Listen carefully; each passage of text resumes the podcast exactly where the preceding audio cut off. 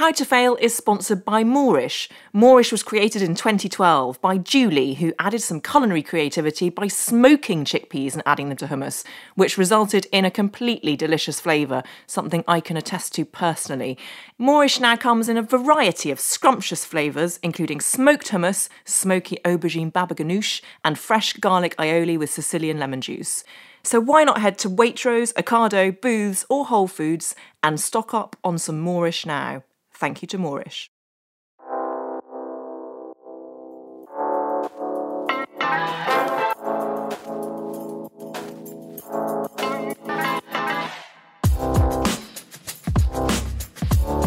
Hello, and welcome to How to Fail, the podcast that celebrates the things that haven't gone right. Hosted by author and journalist Elizabeth Day. That's me. This is a podcast about learning from our mistakes and understanding that why we fail ultimately makes us stronger. Because learning how to fail in life actually means learning how to succeed better. This week, our guest on How to Fail is, well, I'm almost terrified to say this, but it's me. You might think it's because I've run out of fabulous interviewees or decided to give myself a week off, but rest assured that isn't the case. It struck me that I've spent the last few months asking people to open up and be vulnerable about their failures, so it was only fair that I put myself through the same process to see what it's like. My wonderful friend, fellow writer and podcast host Dolly Alderton, has kindly agreed to help me turn the tables on myself. So, with some trepidation, because I am a natural control freak, I am now handing over to her. I'm going to do an introduction that's going to cringe you out so oh, much, oh but I don't care. Elizabeth, thank you so much for granting me permission to interview you for your own podcast. When we had our conversation, I was so itching to ask you about your experiences. So I'm so glad we can have that chat now and I can grill you with all those questions now. I know everyone listening is already well aware of who you are, and as I said, I know you don't need an introduction, but I'm just going to give you one anyway, particularly as it pertains to my first question. Elizabeth, you were a columnist at the age of 12. Someone's gone on your Wikipedia page this morning. You went to Cambridge and received a double first. You went on to become a journalist for nearly all of Britain's broadsheets and won the accolade of Young Journalist of the Year at the 2004 British Press Awards. Dominic Lawson, who was editing The Telegraph when you first worked there, said of you, she is probably the most brilliant young talent that most of us have seen in 20 years. You have continued to soar in journalism, now particularly known for your fantastic front page profiles of public figures and celebrities, as well as your first person features. You've written four novels before the age of 40, the first of which won you the Betty Trask Award for first novels written by writers under the age of 35. You are also impossibly charming and funny and warm, one of the most socially sensitive and confident people I've ever encountered. And every single friend I introduce you to, without fail, has fallen in love with you. And you look like the product of a one night stand between Keira Knightley and Natalie Portman, and your skin glows with the radiance of 1,000 cherubs' bare bottoms. A lot of people may look at you, oh who you are, and all you've achieved, and assume that this woman knows fuck all about failure. Oh, I love you. I love you so much. But I think it's important for you to address. I know you're too modest to admit to this, but I think a lot of people would look at you and think, well, what does this person know about failure? How could she have ever failed at anything? How much has failure featured in your life? Thank you for the question because the question contains within it a massive compliment. But obviously, life feels different when you're living it and when you're inside it from how it's perceived from people who meet you outside mm. only. Mm. And I would say that failure has been a big part of my life, but not a depressing part of it. So I've been through some stuff, but I genuinely feel, and this was the genesis of the entire idea of the podcast, that that has made me a better person in that it's made me more self aware, it's made me more emotionally resilient it's made me more in tune with who I really am because I think for a long time I was slightly pretending to be someone else. Mm-hmm. And the more that I failed and the more that I've learned from it, the more that I've realized other people connect to that level of authenticity. So your introduction almost made me weep, but one of the things that you said was that I am confident. And I'm so delighted you said that because I don't feel confident, but I think I have learned the attributes of being confident. So I feel I can project that. And that, in a way, is half the glory of life is that you can spend years kind of pretending to be something, but then you flex that muscle so much that you actually end up being that thing. And I think as well, something that I've always thought about you is that you're very good at understanding the fallibility in a person no matter what they're projecting outwardly. And I think, I don't think this is exclusive to people who've been through therapy. I think a lot of people have that innate ability. But I think that when you've come to understand your vulnerabilities and the disparity between who you are and who you want the world to be, you become so much more compassionate and patient with other people mm. and their their hidden wounds. Definitely. It's something that I really related to the first time that I met you. Because I think people who are deeply empathetic can sometimes also be extremely sensitive and can feel like they're lacking a layer of skin. And I definitely have felt that. I've, I'm very easily moved to tears. Yeah, um, I take criticism very deeply. I've learnt how to deal with it because there's nothing like being a journalist for the Guardian to, to cure you of that.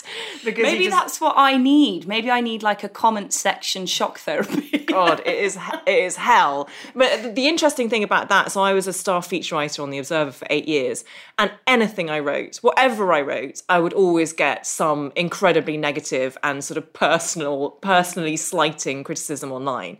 And in a way, it was quite good because I thought, oh, I can't take this personally because it's literally anything I write. I mean, I could be saying one thing one week and another thing the other week, and someone somewhere would be really pissed off by it. Yeah. But I think the thing about being empathetic and in tune with others it's an incredible gift for a writer and therefore i see it as the flip side of having thin skin mm. i would not want to sacrifice my thin skin if it also meant sacrificing that fellow feeling that I think I do have for other people. And I think that's one of the things that I love about being an interviewer in my day job, both for newspapers, magazines, and for this podcast, is that you get license to ask meaningful questions of people. And I really get off on that because you don't often get to do it just in the normal course of everyday life. Yes, it is legitimised nosiness. but that is that is yes a more brisk way of saying it. I was dressing it up, but no, it's exact. I'm very, very nosy. Yeah, but also I think the older I get, the more I realise that everyone carries pain. Every single person carries pain, and some of it is visible and some of it isn't. Every single person has a catalogue of failures that they either talk about or they've buried very deep within them. And I'm always fascinated. Kirsty Young says, um, and this will not be my first reference to Desert Island Discs in this conversation, obviously. Kirsty Young says that in her interviews, what she's trying to get to is the grit in the oyster. Yes, I love that quote. And I'm very open, as I know you are, about having done therapy. Mm. And I have found it tremendously useful, not only as a means of understanding myself, but as a way of coping and understanding life. Mm-hmm. I increasingly feel that life is texture. That's one of the things I sort of keep saying to myself because Truman Capote said that failure is the condiment that gives success its flavor. Mm, and I think, really nice. isn't that great? Yeah. Someone tweeted that to me today and it just really lodged in my head. And I do think you can't have one without the other. So you can't truly experience happiness unless you've also got the opposite, which is having experienced and lived through and coped with sadness. And I do think there is a lot to be learnt from sadness as well. And I think in today's society, a lot of us are so scared of it, or so yes. scared of admitting vulnerability or loneliness or failure. And actually, it's only by admitting it and being honest about it and allowing yourself to open up to it that you can truly experience the fullness of life. Mm. You've um, kind of touched on this, but I think you and I, one of the reasons we bonded so quickly is we both are massive people pleasers and we both suffer from the affliction of. desperately wanting everyone's approval and that's for me still something I'll kind of try and fight mm. against every day the nice way of looking at it is that it is about empathy. I also do think that there's a bit that's about insecurity, obviously, but more and more, I think a huge amount of it is about control. Yeah. And I'm so interested in the fact that you said control freak in that introduction because I wondered, I'm definitely a control freak, which is part of the people pleasing, and everyone has to like me, and I have to be in control of everyone's thoughts about me, and, and I have to do as much as I can to monitor what everyone's impression of me is. I wonder, as a control freak, failure mm. is kind of the worst thing for someone who relishes being in control. Yes. It's so true that thing about people pleasing because it comes with lots of selfless elements. Mm but it's also for me probably a form of insecure narcissism yes because yeah, yeah. it's like oh if i can shore up my own lack of belief in myself with lots of other people saying nice things i'll be fine mm. um, and actually that never really works i'm getting better and i'm not as much of a control freak as i used to be but definitely part of the reason I love writing books. And part of the reason I've loved doing the podcast is because it's an element of my life over which I have a degree of creative control that I don't get in journalism. So, in a very, very obvious way, I am in control of a narrative when I write a novel. Mm. And in my normal life, with all its kind of messy incongruities and difficulties, you're not in control of the narrative. And that's taken me a really long time to learn. Yeah. And I think the reason I'm less of a people pleaser now is purely because of stuff I failed at and the fact that I'm older. So there is nothing better for getting rid of the people pleasing gene than being divorced. really? Yeah. Maybe it's so, something I should try. I mean, you have to get married first, which I wouldn't necessarily counsel, but I got married at the age of so 33 and we were married for three years. We'd been together for seven, all in all. And I was the one who left. I don't want to talk about the marriage itself because that's a story that involves two people, and my assessment will only ever be subjective and one sided. But I was the one who left, and that came with so much shame and guilt attached to it. And I remember one of the things that I was most ashamed of, which sounds ludicrous, is that my parents had contributed financially to the wedding I was very grateful for that. And I was like, oh God, should I pay back the money? I feel so bad that you have this big day and you're wearing a floor length white dress and you walk down an aisle and you make these vows and everyone is there for you and everyone buys presents off your wedding list. And then you have to stand up and say, mm, I thought I knew myself, but I didn't. And leaving that relationship was an extraordinarily difficult thing for me, for both of us. And it brought me face to face with the fact that there were going to be some people who really disliked me. Because quite rightly, there are some people who are on the other person's side and who yeah. are their friends. Yeah. And then there's the other person who might not understand your reasons. And you just have to deal with it. And I did. And I was like thrown into that. And for the first time, I knew that there were people who actively didn't like me.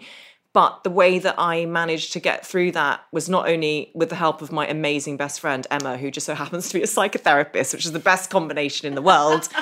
but by realizing that I knew the truth. So, like, I yes. knew the truth as it pertained to me. And if someone else chose not to like me, it's because they didn't have the full story. Yeah. And I was sort of okay with it. It's because they didn't actually know me. Mm. And so that was the way that I got through that. And now I'm a little bit better. But I find it really difficult. And I know we've spoken about this. I find it really difficult with dating. I've had periods of being single and I've done the whole like online thing. And it's really difficult not to take it personally when someone doesn't text you back. And I'm not, yeah. I, yeah, it's like a, that's a tricky thing to get over. And everyone says, oh, but you shouldn't take it personally. You shouldn't take it as personal rejection.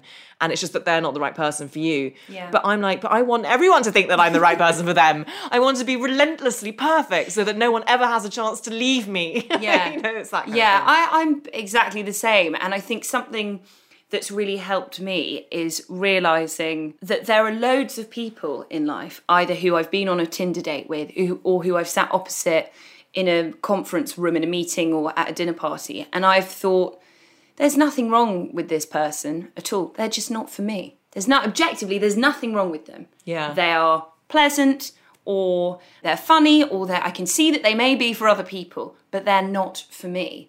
And I think it, the minute you can have the humility to recognize that you've thought that about other people and therefore everyone yeah. is totally within their right to think that about you then you can move through life with a new kind of lightness with when you encounter people rather than taking it as this huge failure. Yeah. Well, this leads very nicely yes. on to your first failure, which is your failure at saying goodbye to yeah. people, particularly relationships.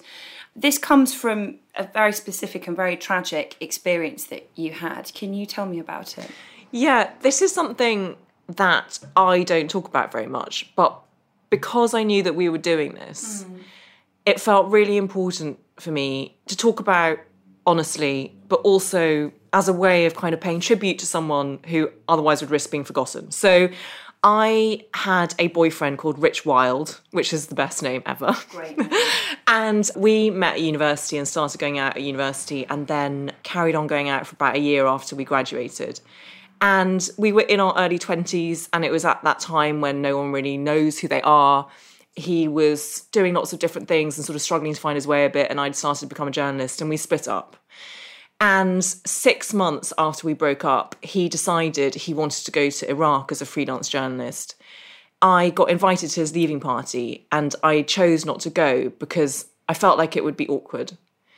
And I don't have a lot of regrets in my life. In fact, I don't have any, but that is a regret. So, apart from that single one, because two weeks after he left, he got killed by a sniper shot covering a story and he was outside the National Museum of Baghdad. And it was horrific for his family, for his friends. He was an exceptional person.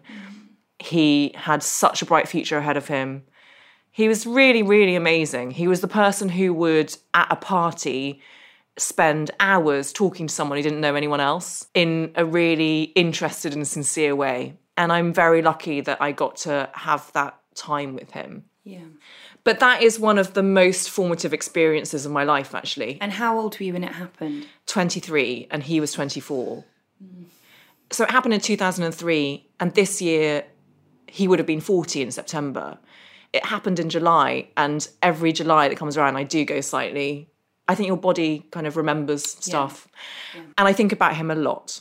I sort of wanted to talk about him just as a person, but also because I realized that it made me very worried about losing people that I loved. Mm, understandably. And I wish that I'd had the maturity, first of all, to understand more about him as a person and how he was trying to find his way. And I'd been less impatient with that. Although obviously I was young too, so I didn't have that kind of maturity. I mean, it's an impossible thing to say. But I feel that if we'd met then in the normal course of events a year down the line, we would have re-established a friendship and got on incredibly well and he would still be in my life but i didn't get that chance and so after that i now realize that what happened was i became very panicked about losing people who were close to me particularly boyfriends. And i was in a relationship at the time and we broke up. Not as a result of that it was about a year later we broke up. And i just hated the thought of not being in touch with this particular ex anymore. And so I'd like come up with excuses to see him, like, I think you've still got my laptop that I don't need anymore because I got a new one, but still, you need to give it back to me, and all this sort of stuff because I was so panicked that he would die. Is that what you? It was as simple as that. It was a yeah. fear that he would die. It was that, and it was also what we've just touched on, which is like, how dare you mm. have split up from me and feel okay with it and not think that I'm like the most perfect person ever? Like yeah. it was that thing as well. It was that level of insecurity, and then I think that that has had a knock-on effect in the sense that I get quite panicked at the notion of being abandoned or saying goodbye, particularly romantically. And I think that that has possibly kept me in relationships that instinctively I've known are not right for mm. far too long. That and the people pleasing thing. So I spent all of my 20s in a series of long term relationships that I would actually describe as kind of mini marriages. I mean, from the age of 19 to the age of 36, I was single for two months, maybe. And actually, I was only single because I split up with one boyfriend and then we got back together. So it was a sort of interesting period of time. And I'm not sure that I would advise people spending their 20s like that because I had loads of responsibility, but with none of the joy that came from completely being on someone's team and getting that through an actual marriage, for instance. And I think I just took it all a bit too seriously. But I'm also aware that by not doing so, those experiences have made me who I am mm. and have given me a level of insight into what I now want from a relationship that I might not have had otherwise. But yes, particularly because, and this leads us on to another failure of mine, particularly because those were I mean, that's what society tells me were my most fertile years. And. I don't have children. And I feel that is a kind of loss. And I hope that it's not always going to be the case. And I hope that I can still be a mother and that there are myriad forms of being a mother, not least the fact that I've got nine godchildren. I'm just extremely smug about that. Which I think you should be. Thank you. It's either a sign of a of a very well loved woman or the sign of a woman who spends money very freely. I yes. think. Or the sign of an inveterate people pleaser who'll be good for work experience when they're 18. Like, Yeah, exactly. no, it's a lovely thing that. But well, it was so interesting because I was really serious about each of the relationships, but I also felt like, oh well, if this one doesn't work out, then I'll find the real one the- and the the one I'm meant to be with, and that will work out. And did you always have that sort of confidence? Yes, but it was mistaken, and it was just a shallow confidence because I'd been weaned, as many of us were, on a diet of romantic comedies mm. and novels that always ended, you know, Jane Austen novels. And I think that there was such a narrative when I was growing up of happiness being a heterosexual relationship where at the end of the film, you end up together and then you move in together and then you're married and then there's like a happy video montage. Mm. And there weren't that many alternative realities one of the things that I've loved witnessing in the time that I've been a journalist, so I'm now 39 and I've been a journalist for 17 years, is the incredible diversity of outlook that is now embraced. And we've still got a way to go, but that's a wonderful, wonderful thing that I think so many more voices are being heard. Mm. Because when I grew up in the 80s, it was quite monocultural, particularly because I grew up in rural Ireland, you know. and yeah, and I think I just thought, well, I need to.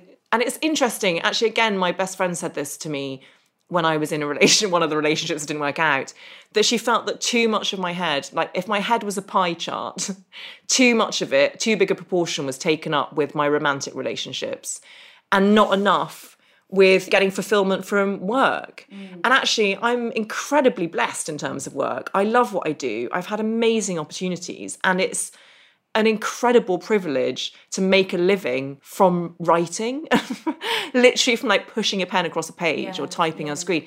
And I feel proud of the stuff that I've achieved, some of it anyway. And it is quite weird to me that I, I think I still have that as well. I still feel like if the person I'm romantically involved with doesn't text me to reassure me that they are thinking of me at any given time, I can be like tipped into a slough of despond that is completely disproportionate. Yeah, but I think we have to be forgiving of ourselves for that because I had that with the last bloke that I was dating. I remember uh, being very connected to that reality in my head and finding it I was I really faced it head on where I was like this is a man I I don't know that well and I really feel like whether my day is going to be good or bad and the whole physical feeling of my body is dependent on whether he rings me back or not. And I remember ringing my friend India in floods of tears, being like, this is just not normal. I should not, I wouldn't hinge that on a friend. I wouldn't hinge that on a family member. And she said, yeah, but I have exactly the same. And I think we have to be forgiving because, as you said, it's like we've been sent these signals from the age of dot, from mm. everything that we've consumed. And I think it's a biological imperative for a lot of us that we have no control over, that we are made to think that this is the most important thing. Yeah. Oh, I'm glad India feels that too. I think all, like- I think so many women feel that, and it doesn't mean.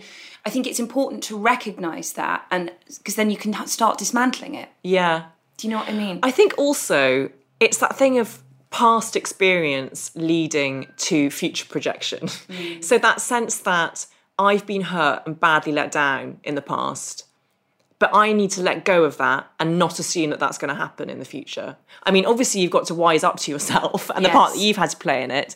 But by being cognizant of that and hopefully making different decisions, you probably end up with a different kind of person who isn't going to do that. Well, this is exactly what I was going to say next. Is when you were talking about Rich and you were saying, I wish that I'd been at a point where I had the emotional maturity to be able to say X, Y, and Z to him, or be there for him in this way, or ask him these questions. Or even when you said, I wish that our culture makes me think maybe I lost these years of fertility to these relationships that didn't work. I think it's a really dangerous game to play that because the, the whole point is like alternate realities don't exist. Yeah. So this was the only way that I was able to get over a death in the last few years is that I read this um, a Dear Sugar column, and it was about a man who had lost his son, and his son was 18 and died in a car crash. And he said he just kept thinking about what would he have been like as a 19 year old. The years ticked by, as I'm sure you do every July. What would he have been like as a 40 year old? And she said, You have mm. to accept that this life is not sliding doors there isn't an alternate reality where this stuff is happening with a different Elizabeth. Yeah. That was the truth. That was that person's life. And I think it's the same with relationships. Like, there isn't another world where you could have met the man that you were going to marry and have children with at that young age because you didn't meet him. Like, you only get this reality. I, yeah. I love that. That's actually really comforting. Mm. It's really true. And actually, there were really wonderful things that came out of Richard's death, as I'm sure you experience with your grief over Florence, which is, again, one of the reasons that Dolly's book, Everything I Know About Love, spoke so deeply to me because you talk so movingly about that and you write so movingly about it. But you know, when Rich died, his friends got together. We had this amazing, I guess it was a sort of wake. One of his friends masterminded putting together like a book of memories. Mm we all feel very connected because of it. We all got to speak about how wonderful he was. I wrote about him. I was at the Sunday Telegraph at the time and they paid me for the piece and it didn't feel right to be paid. So I put the money into history prizes, old school. And so there's that that's like mm. in his name that will that's continue. Amazing. And it was really, yeah, it was really important to me that his name continued to be heard and known and in terms of my work as well, like it really fed into my second novel. I wrote a book called Home Fires, and it was about it was about grief. I mean, it's still a good read, guys, but um, um, but it was, it was, it was about yeah. If the beach is Dunkirk, I've made that joke before. Very um, good.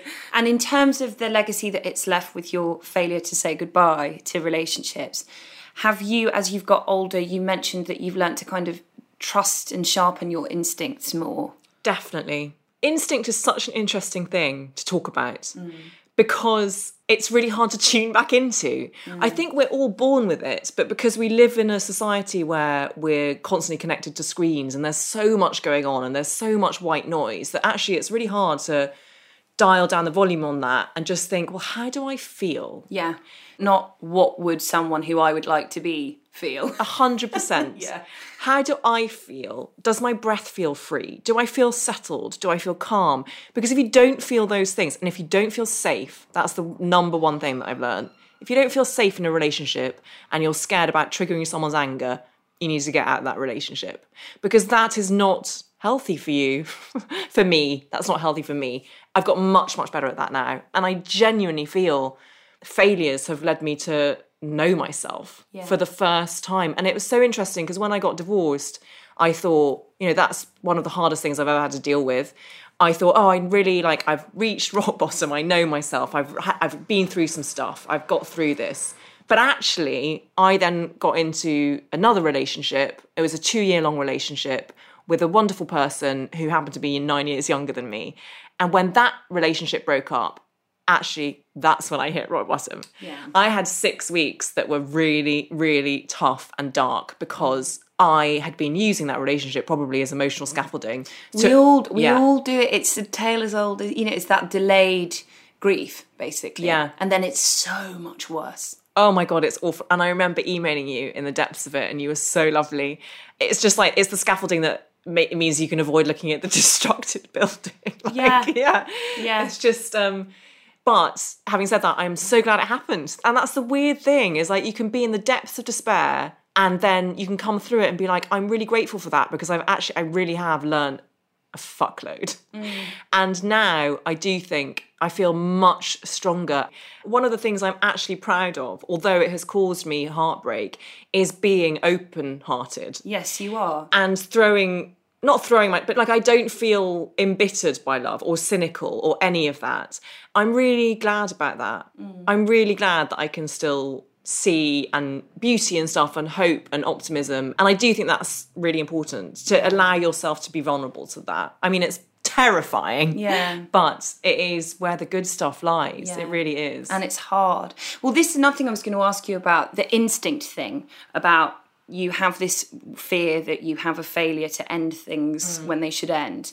Something that mm-hmm. I've found difficult as you get older is the message that I get over and over again about long term love is long term love, you know, it's not all flowers and romance and happiness, and actually it's just a lot of hard graft, and maybe it's not even that fun, and it's just sort of friends that get on, and you know. And actually, I think it, what muddies your instincts a bit as you get older is you're like, am I just asking for too much? You know, so it's it's quite a tension, I think, as you get older to be practical and realistic about what love can be, but also to trust when it's not right. I know it's a nightmare, and I, I don't know what the answer is really. Well, life not looking exactly how you imagined it to be, perhaps, is a nice way to move on to. Uh, I don't want to say your second failure. That's fine, go. I really do not want to say that. Um, but the second story that we're going to talk about is your experiences with trying to conceive. Can you tell me about that? Yes, so I just always thought I was going to have children. um, I, I, think all women have Yeah, I think so too. And I always thought I was going to have two because that's I'm one of two. And so when I got married, I well, okay, so it's, I, I was a, I was typical in the in my twenties. Well, when I went to university, I went on the pill, and then I just didn't come off it for like fourteen years. Yeah. because it was convenient. And You were in all these mini marriages. I was in all these mini marriages. Exactly, I had to be responsible, Dolly. There's difference between you and I. I think I've been on the pill for a maximum of 18 months of my life. so smart because although there is no medical evidence to back this up, I do think that there is something about I wasn't in tune with my natural cycles and it took a while for it to regulate. Sorry for any men who are listening who are freaked out by this kind of menstruation chat. Let's not be freaked no, out. let's own it. Let's claim the tampon. Anyway, so hashtag. So when it came to trying to conceive, it didn't happen for me naturally, and so then at that stage I was 33, and it didn't happen for two years, and then I had various investigations, and they found out that there was probably nothing wrong, but there was something that might have affected it, and so on and so forth. But infertility is like such an inexact science. yeah. No one actually has a clue. Yeah. They can try lots of different things, but sometimes it's just extremely inexplicable. Yeah. So I ended up having two cycles of IVF back to back, and that was a really bad idea. And that was partly to do with being a perfectionist and being a control freak and being like, this is how I imagine life being, and I'm just going to take it on and I'm going to do it, and I'm not going to complain, and I'm not going to make a fuss. And actually, IVF is extremely challenging to go mm. through especially if you're working full time as I was, it's basically like having another job. You go in every two days for scans, to have bloods taken, you have to inject yourself with hormones. The hormones have an impact on how you feel and your mood. And you're constantly being kind of prodded. There's one procedure called the scratch, where your womb lining is literally scratched in order to stimulate it. And it was so painful, I fainted on the hospital gurney. I mean, and and then cycled back from the hospital. I mean, that's how mental I was. Sorry to use that language. That's how like that's how unbalanced my life had become. And those two cycles failed, even though I got to the final stage, and it did sometimes feel like that, like it was a kind of game show. I had one egg the first time that fertilized and was implanted, and then two the second time, but they didn't stick. That's the terminology. And then I entered a period of like feeling quite depressed about it. And Understandably. yeah, I felt that actually I probably had to let that dream go. And I was still married then. And it was a tough time because the consultant was like, I don't really know why this isn't happening. And, you know, it depends how much more money you want to spend at it because I had to pay for it. I was a stepmother, and stepmothers don't get IVF free on the NHS. So everyone else is entitled to three cycles of a certain age, which is a really interesting thing. Uh, there's a whole other discussion to be had about whether that kind of thing should be allowed on the NHS. Anyway, I then got pregnant naturally a few months after that, and that was so unexpected, and it was like a massive shock to the system. And then I miscarried at three months after I'd had a scan showing it to be healthy and there was a heartbeat and everything. And it was really tough. I was in hospital over a weekend and uh, miscarriage is really tough. and I didn't realize it at the time. And um, I was just still kind of getting on with life and not allowing it to affect me. And actually, the effects were only felt some months after that. And yeah, it was tough. Mm-hmm. and I think, you know, over the course of that single year, I'd technically been pregnant three times. So there was a lot of hormonal stuff going down. And yeah, all of that kind of was difficult to deal with. And then after shortly after that, my marriage broke down. This story does get better. And then I just went away. I needed to like have a complete change. And I went to live in LA for three months. And it was amazing for me because there were lots of women of a similar age of mine who were living different kinds of lives who didn't necessarily have children, but also people, older mothers who did have children. And LA is at the forefront actually of all sorts of fertility medicine. So it kind of opened my eyes to the fact that there were different lives available and there are different kind of motherhoods available. And that's been something I am reconciled to. But I think it's a great unfairness to women, a great biological unfairness, because I think the one thing that would strike out so much sexism and gender imbalance at a single strike would be if men had the biological capacity to bear children. Yeah. Because ultimately, like in a relationship, I'm always the one carrying the burden of, well, I'm of a certain age now. So if I want to try, and I know it hasn't been easy for me in the past, I'm going to have to do it in this window. And I don't like having that. That's really annoying to me. I would love to allow things to just progress at their pace. But I'm aware that I have a certain window that's now coming to an end. And I don't want to have the regret of not having allowed myself the chance to try. So that's a really long answer to your question. And yeah. No, well, something that I'm surprised that you say that you that you still feel that sort of panic, which I understand, and and I to be totally frank, and I hope this doesn't sound insensitive. I also live in fear of at some point in my mm. life. But the reason it surprises me is that when we talk about it, you seem to me to be much more accepting mm. of it and much more open to a number of inevitabilities. But is it something that still weighs down on you? Yeah, it is, to be mm. honest. Yeah. I'm definitely more at peace with it, but it still weighs down on me. And I think a lot of what I project is a degree of front mm. to make it easier for myself, but also for the person talking to me. Because sometimes people will ask me if I have children, people I've only just met, because it's a sort of small talk thing that you do. And for me to get into it is a huge emotional tale. One wonderful thing about it is that it's really exciting to be part of a group of women, and it's like the first generation where I feel it's much more socially acceptable, although not entirely, because I still think it's perceived societally as a kind of failure when a woman doesn't have a child. Like, what's wrong with you?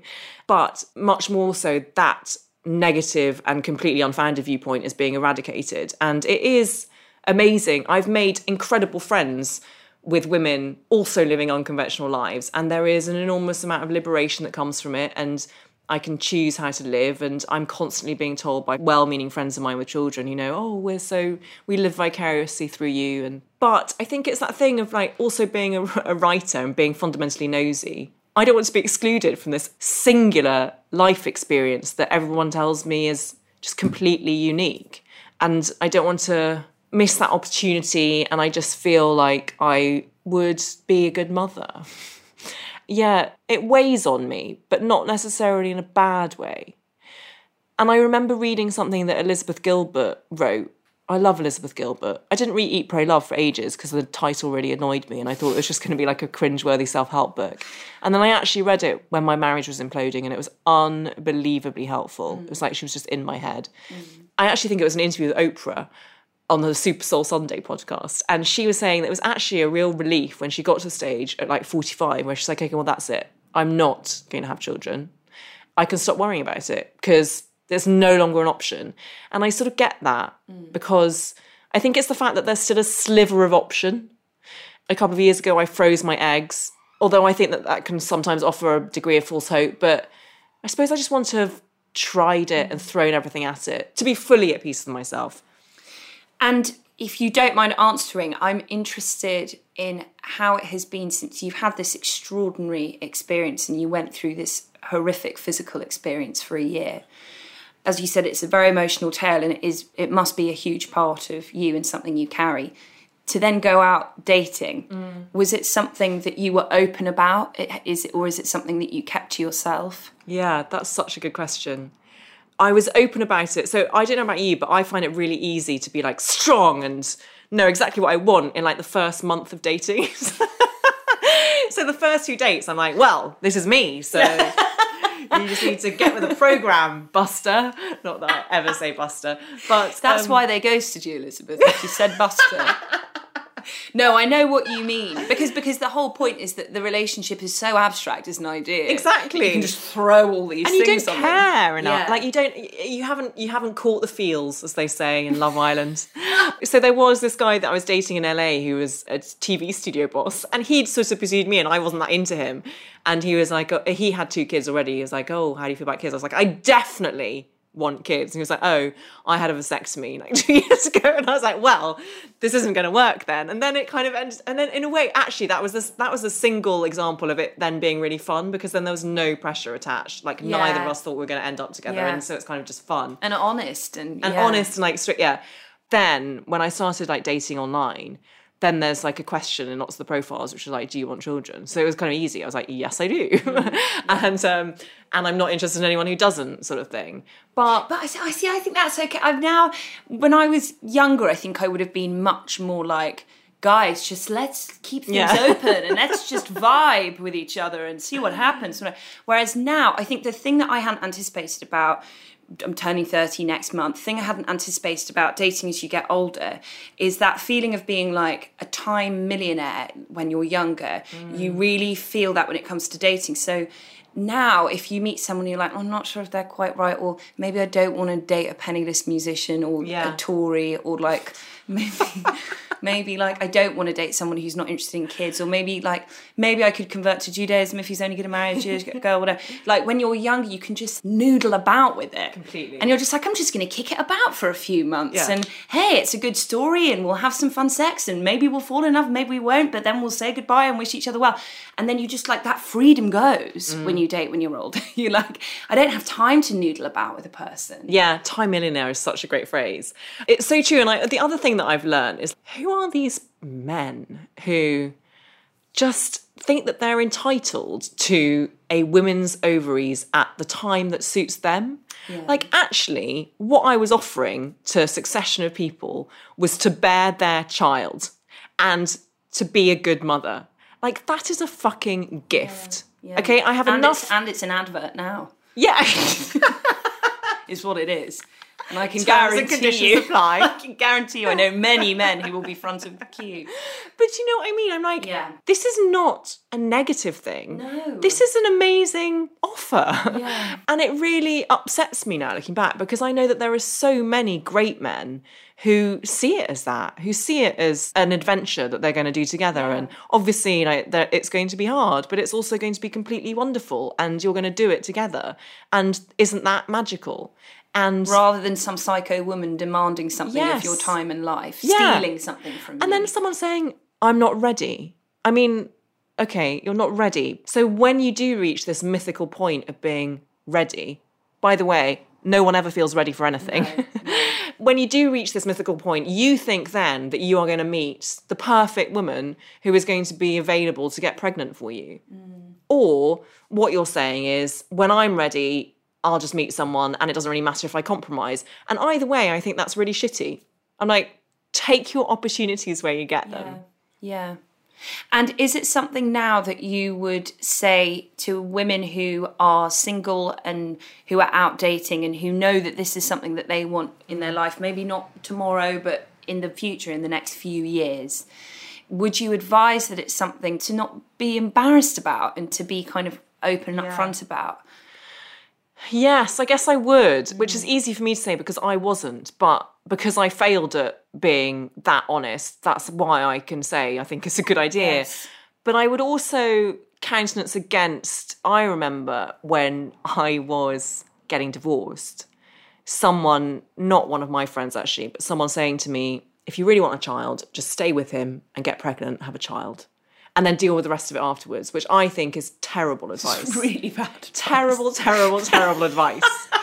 Because what I what I've actually realised is that for me personally, having a functional, loving relationship is more important to me at this moment in time Yeah. than having a child. Yeah. Because I could go out there, if I had a visceral need and urge to have a baby, I could go out there and do it on my own. Mm. And I'm not willing to do that. That's I don't I that's for me is not where my happiness lies I don't think. And I know many women who've done it, and I have nothing but admiration for them. And I think they're amazing, strong superheroes.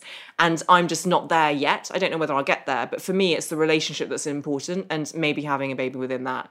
So I would never advise someone just to have a baby at any cost and make the most of your beautiful young ovaries now and all that kind of stuff. Um, and I also, I would never advise that. And I also think that s- sometimes we can know too much. We're lucky enough to live in this time where there have been so many advances in all kinds of medical science that so many examinations and tests can be done that often we know like everything. We know that we don't have a great egg reserve, or we know that our anti Müllerian hormone is too low or too high.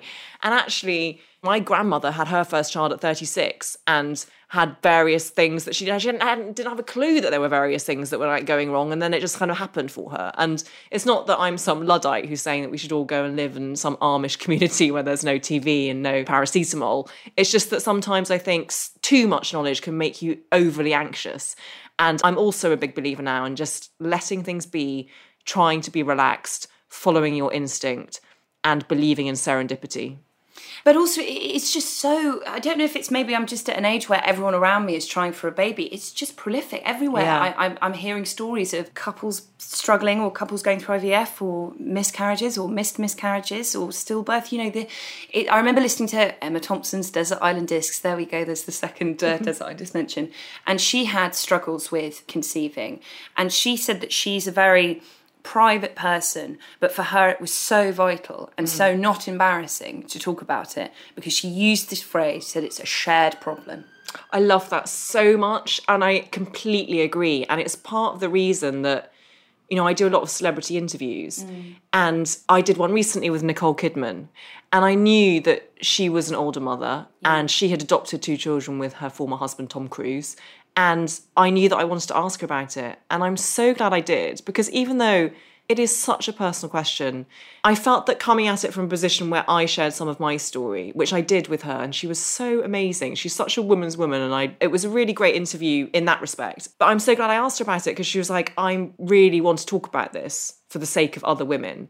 And she had had ectopic pregnancies and had been told that she'd never conceive. And then she met Keith Urban and, and got pregnant at 40 and had her first biological baby at 41. And then her second baby by surrogate. And I just love stories like that. And I really do think that in sharing comes power for women. Yes. In so many things, from the Me Too movement onwards, it's about openness and honesty and realizing that other people are fighting the same battle as you and you're not alone. And there's such immense solidarity that comes from not feeling shame attached to it. And is that why it has been important for you to share your story? Because you've written very beautifully and very openly and very vividly about your experiences with. with Yeah, thank you. Yes, exactly. That's exactly why I wanted to talk about it. Although I was aware at some point, I was like, the Telegraph kept asking me to write about, like, every time there was a story about miscarriages or fertility treatment, you know, like, oh, let's get our miscarriage correspondent. And I did think I don't want to become, I don't want to become the Liz Jones of infertility.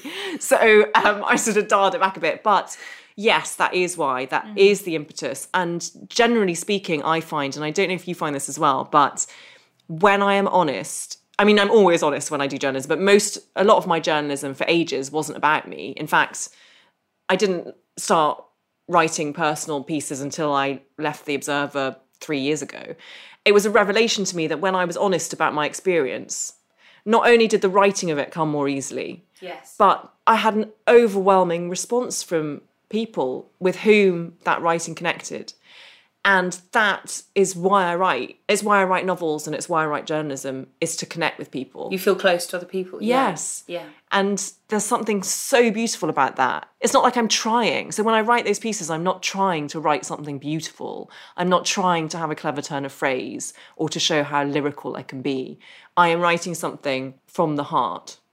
And there's almost no barrier between me and the page. And then that's when people have most response. And that I think is a very important lesson for me in life that authenticity is the greatest tool of communication. Yeah.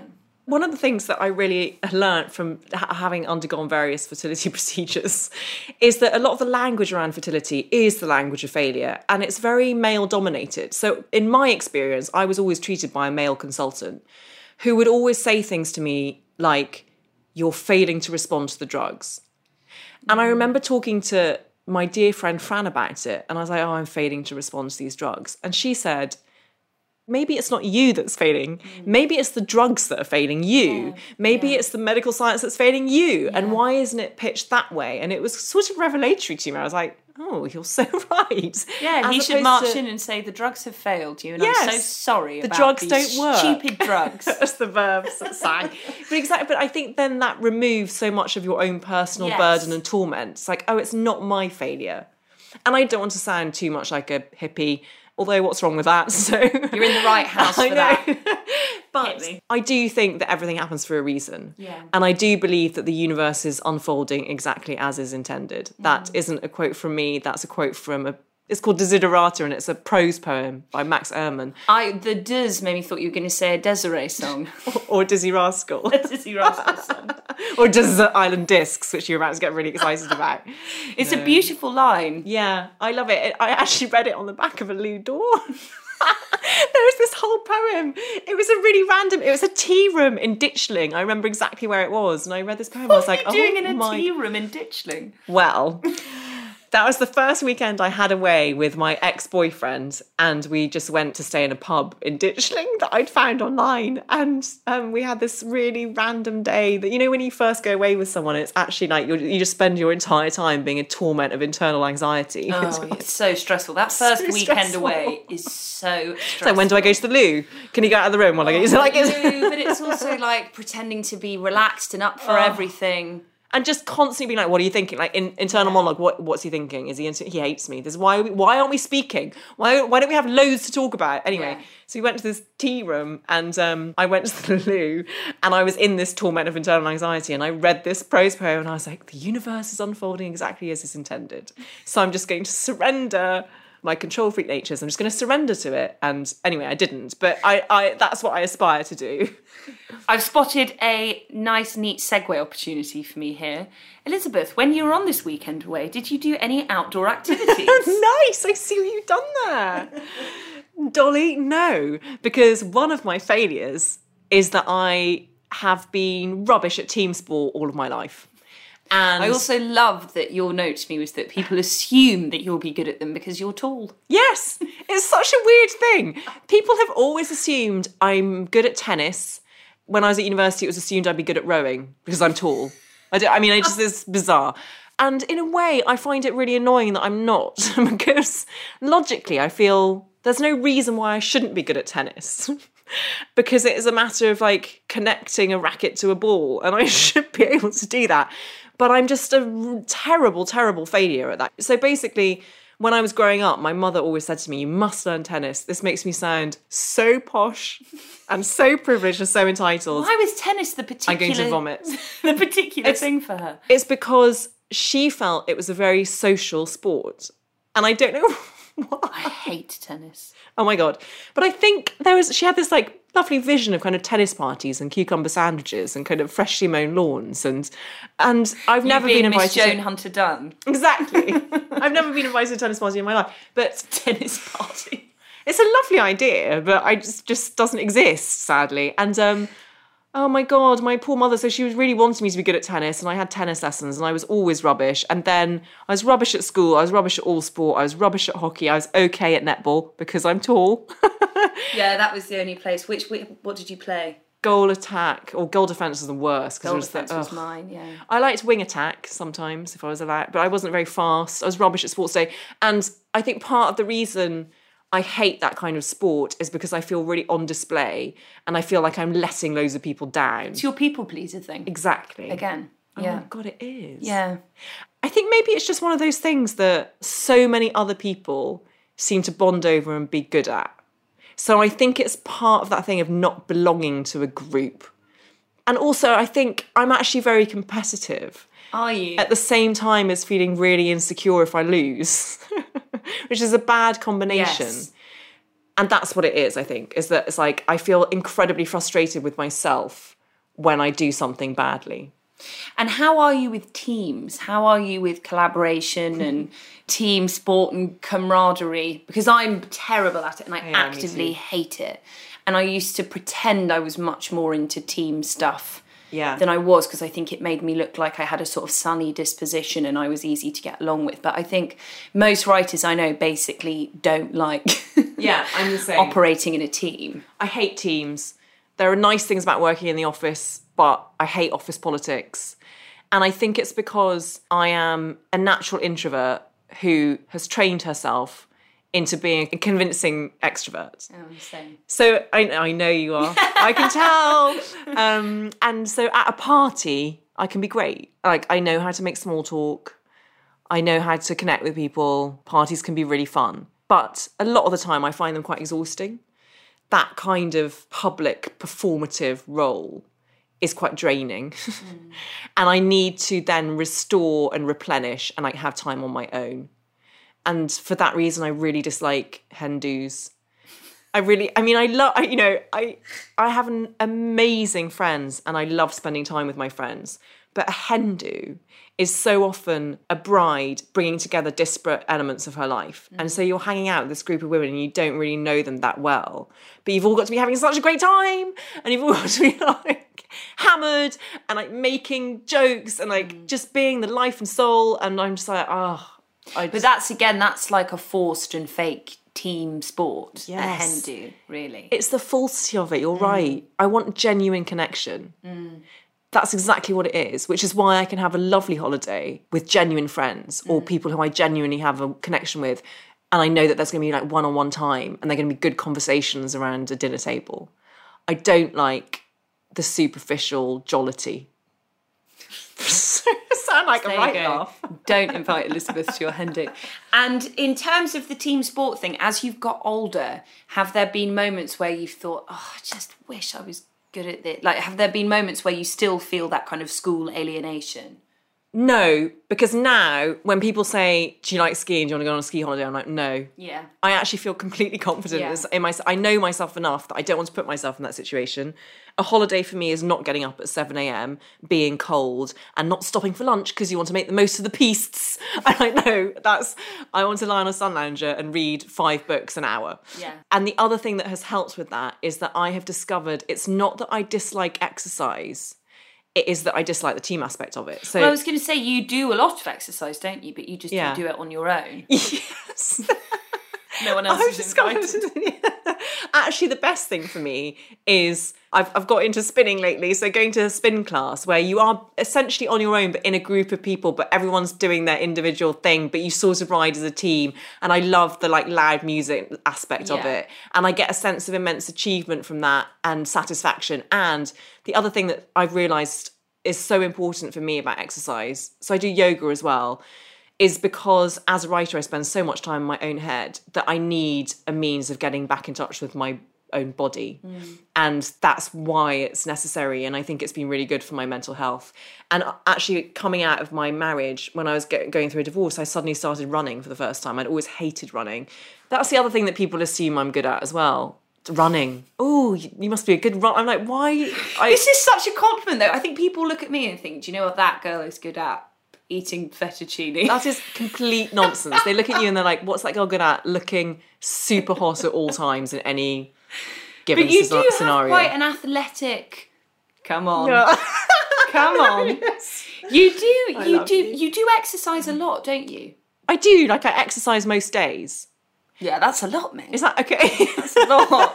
I didn't this weekend at all um, because I was extremely hungover. But I do, and it's partly because of that thing I said. Like it makes me feel better. Yeah. And if I'm spending a whole day thinking and writing, the best way for me to start it off is actually doing a burst of exercise, and I really try and do it in the mornings to get it over with. Yes. And then it sets you up for the day, and you can spend the rest of the day not feeling guilty about stuff. Mm. But it has, it's actually something that's become much more important to me the older I've got. I didn't exercise in my 20s at all. I didn't, I mean, nothing, nothing. And now I'm really glad that I've found it in a way because it is that thing about strength. It's made me feel internally stronger. I wonder how much of this is just your inherent competitive nature, where you're thinking, fine, team sport. You conquered me, but I'm going to conquer yoga. so much of it is that Dolly. I'm actually embarrassed to admit how much of it is that. I mean, and also because it's hilarious because yoga is so like not meant to be competitive. But every single class I'll be like, yeah, I see you. And I own you at Warrior 2. And I'm just like, I stop being such a dick, Elizabeth. Do you know, I think you'd be amazed at how many girls that would have been centre when they played netball who who are secretly competitive watch people's downward facing dogs and think that. completely. Do you know? I mean, a part, I mean, a really big reason I became a journalist was because I felt like I never fitted in at school, and I wanted to show the people who'd been mean to me. As I wanted to show them that I was worth something. And for me, the most visible example of that was having my name in print. in a paper. Yeah. I think that's fine. I'm a big believer that I think fuel is fuel and it doesn't so many things Yeah. that I've done in life I've done to prove a point to someone or out of fear of death or out of jealousy that someone else is doing it. And, and I really think that's okay. I think that's okay. I want to wrap up by talking about failure's opposite, which is, of course, success. I once heard Jon Ronson in a podcast interview say you should dwell on criticism for as long as you should dwell on affirmation. So both should be fleeting, and neither should be your defining sense of self or integrity. How much is that something that you subscribe to? I totally subscribe to it, and I'm not very good at it. Me too. Yeah. and it's funny because I've had people say to me, You never remember the compliments. Like, I paid you this compliment and it never sticks. And I'm like, When did you say that? You know, and all I remember are the negatives. And I'm getting, again, I'm it's like a process of constant learning and I'm getting better at it. So there are certain things that I do now that help. Like, I won't religiously read my Amazon reviews for my novels because I got to a stage last summer when my latest book came out and I went on holiday to Croatia and I was checking every single hour almost and they had the capacity to undo me the negative reviews even though it's you know it's someone who has given a three star review to a Hoover bag Uh, or or like, Did you do what I do that when I get a really mean one, Yes. I go to see what, what, you're else? say yes And I'm like, well, if they've reviewed? like this phlegm drying spray, I know then that's fine that they gave me one star. if they've got this rubbish taste in, you know, cushions, Yeah. then whatever. and I stopped myself from doing it, and now I don't read them, and that's been well done you, because I think that is really tough, and and Yeah. I think writers aren't honest enough about that out of fear of looking narcissistic. Mm. But I think most people find it really tough. definitely. I've started using the mute button on Twitter. That's been really helpful. That thing about we were saying about when we write honestly and feeling a level of connection um, from other people, when people respond to pieces I've written like that, that does stick with me. I think again because it's just on a more profound level, and um, I think I'm I'm trying to get better at treating myself in the same way as I would treat a really dear friend of mine. Yeah, yeah. and imagining if my friend was saying something to me about someone having said something mean and how that had affected her, what I would say to her in response and trying to apply that to myself. Because I think that is the very least standard that you deserve as a measure of your own self respect. Like mm. that's where your self worth will come from. So I think Jon Ronson is totally right. And I also think it's a hard thing to do because we live in a world of constantly generated opinion. And some people just like having opinions. Yeah. And because there are so many opinions now, some of them are going to be negative ones. Really, it comes down to do you believe in who you are? Do you believe in what you produce and what you create? And do you believe you have a story worth telling and sharing? And if the answer to all of those questions is yes, then no one can criticize you because what you're doing is fundamentally true. And I think as well the the problem is is that we live in a culture of attainment Mm. is valued so highly in a way that I don't think it has been in the past. Yeah. And if you think of like the boom of talent competitions or you know and as you said these public platforms where you're you're forced to display a kind of stock stock cube of all your best days and all your best attributes and all your best achievements that I think sometimes we can forget that a well lived life and achievement and success is so much more than the the articles that you have in print or the children that you produce mm. or the very beautiful well lit selfie Yes, you can or yeah. the yoga position Yeah. you know that there are so many other almost undefinable things that make a life well lived Yeah, absolutely. It's the undocumented experiences that will probably give you the most. I count myself really lucky that I grew up in an era when the internet didn't exist because it is a difficult thing to to manage. And I think that we run the risk of marginalizing what is perceived as negative experience or failure because we're living in an age of constant curation and showing our best, quote unquote, best selves. And actually, it goes back to what we said at the beginning you need the negativity and you need the sadness to understand what life truly is and to appreciate the things then that do go well.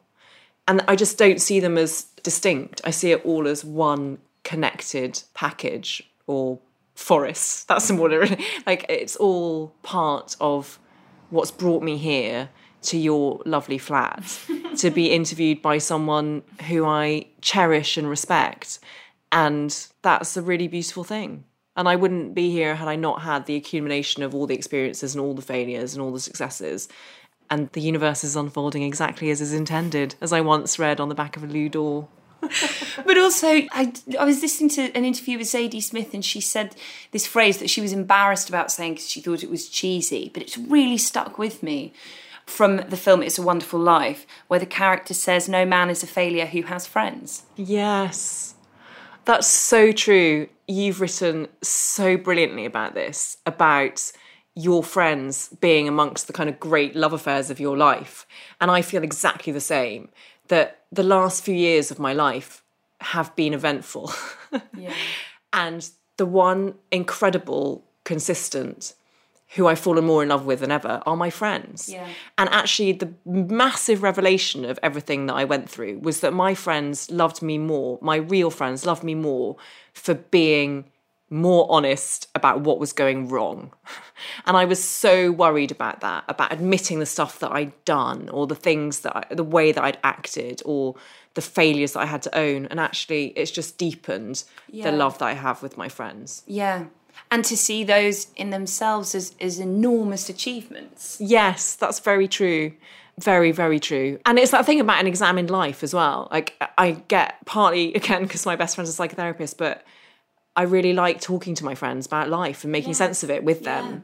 And they show me an enormous amount of compassion and and actually sometimes when I am feeling insecure in a romantic relationship, I can go to my friends and spend some time with them and feel so much better. Mm-hmm. And that again I think is a really important thing for particularly women to realize is that you don't have to get all of your fulfillment on a personal level from a romantic relationship. You can actually get it from doing well at work or having a really lovely evening with a friend over pizza and shooting the shit. Like there are or by having a really great night's sleep. I mean there are all these different factors to your life. Uh, you know you contain multitudes and that's an important thing to remember. Totally. And all of that is success. yes it's failure distilled into success and vice versa.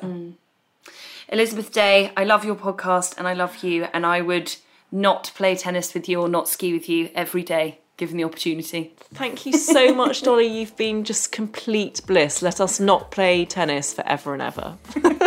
Thank you